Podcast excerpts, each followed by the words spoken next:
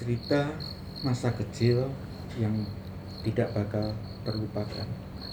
Karena itu mengusik perasaan, perasaan hati, pikiran karena sungguh kejadian ini sangat menakutkan pada waktu kita masih kecil. Kebiasaan kami di desa yang hidup di daerah Salatiga tepatnya di Jalan Imam Bonjol Salatiga kalau yang sudah tahu Salatiga pasti tahu Jalan Imam Bonjol itu. Ada jalan yang namanya Jalan Kalimangka jalan tembus yang berupa jalan di tengahnya itu jalan batu kotak-kotak kubus tiga tiga batu berjajar jalan tembus itu menghubungkan jalan Imam Bonjol melewat jalan turunan sawah kemudian menanjak. Pas tanjakan di sebelah kiri itu adalah makam. Namanya makam Kalimangka tapi kami anak-anak di wilayah itu di desa Sinoman itu tidak pernah merasa takut. Tapi orang lain selalu takut. Karena banyak kejadian di situ. Malam hari tiba-tiba ada andong kereta kuda yang bisa masuk ke gang itu padahal secara secara apa kenyataan sebenarnya tidak akan mungkin bisa masuk. Karena di ujung masuk jalan jalan Sinoman Tempel dalam Kalimangka itu ada patok dua patok yang tidak mungkin dilalui oleh andong tapi kejadian itu sering terjadi sehingga kami ya takut tapi tetap aja kita kehidupan tetap berjalan.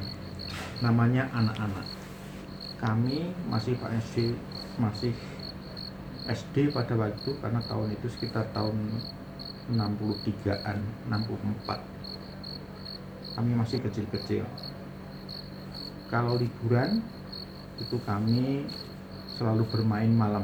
Petak umpet tapi malam hari. Nah di ujung rumah itu jalan Imam Bonjol nomor 22 itu ada rumah besar yang terkenal winyit atau angker. Siang hari banyak kejadian yang aneh. Tapi kami tetap bermain peta umpet di wilayah itu. Di bagian pinggir rumah sudut pinggir belakang itu berhimpitan dengan jalan Kalimangka tadi yang menuju tembus. Di ujung di sudut ujung halaman itu ada sumur yang anak-anak menyebutnya sumur kuncung bau. Nah karena kondisinya malam hari kita main putar empat. 12 orang dibagi 6 6 6 itu yang ngumpet 6 yang mencari. Saling tembak. Dulu istilahnya itu kalau disebut misalnya dor dek nunu itu dia harus keluar. Sudah mati harus keluar. Kalah satu. Dor dek toto sama juga kejadiannya tidak di, di, di kejadian itu di dekat sumur kunjung bau itu. Di ujung pojok berbatasan dengan rumah teman saya yang lain itu ada ada pohon kelengkeng. Dari jalan posisinya agak turun ke bawah. Nah saya sendiri itu kemudian jadi tim yang mencari musuh yang ngumpet. Nah sambil mengendap-endap karena gelap lewat gang jalan Kalimangka itu sampailah pada posisi pohon kelengkeng yang rimbun itu nah karena pohon itu rimbun kemudian saya tengok di bawah pohon kelengkeng itu ada anak yang tengkurap ngumpet ngumpet Nah, saya pikir ini namanya Nunu, Dek Nunu, yang sekarang sudah jadi insinyur juga. Nah, karena saya lihat itu pasti Dek Nunu, tak tembak, dor Dek Nunu, diam saja, dor Dek Nunu, diam saja. Tiga kali tetap diam aja. Akhirnya saya ngambil batu, lempar sekuat-kuatnya. Dah! Dah, bangun rupa-rupanya. Tapi apa yang terjadi?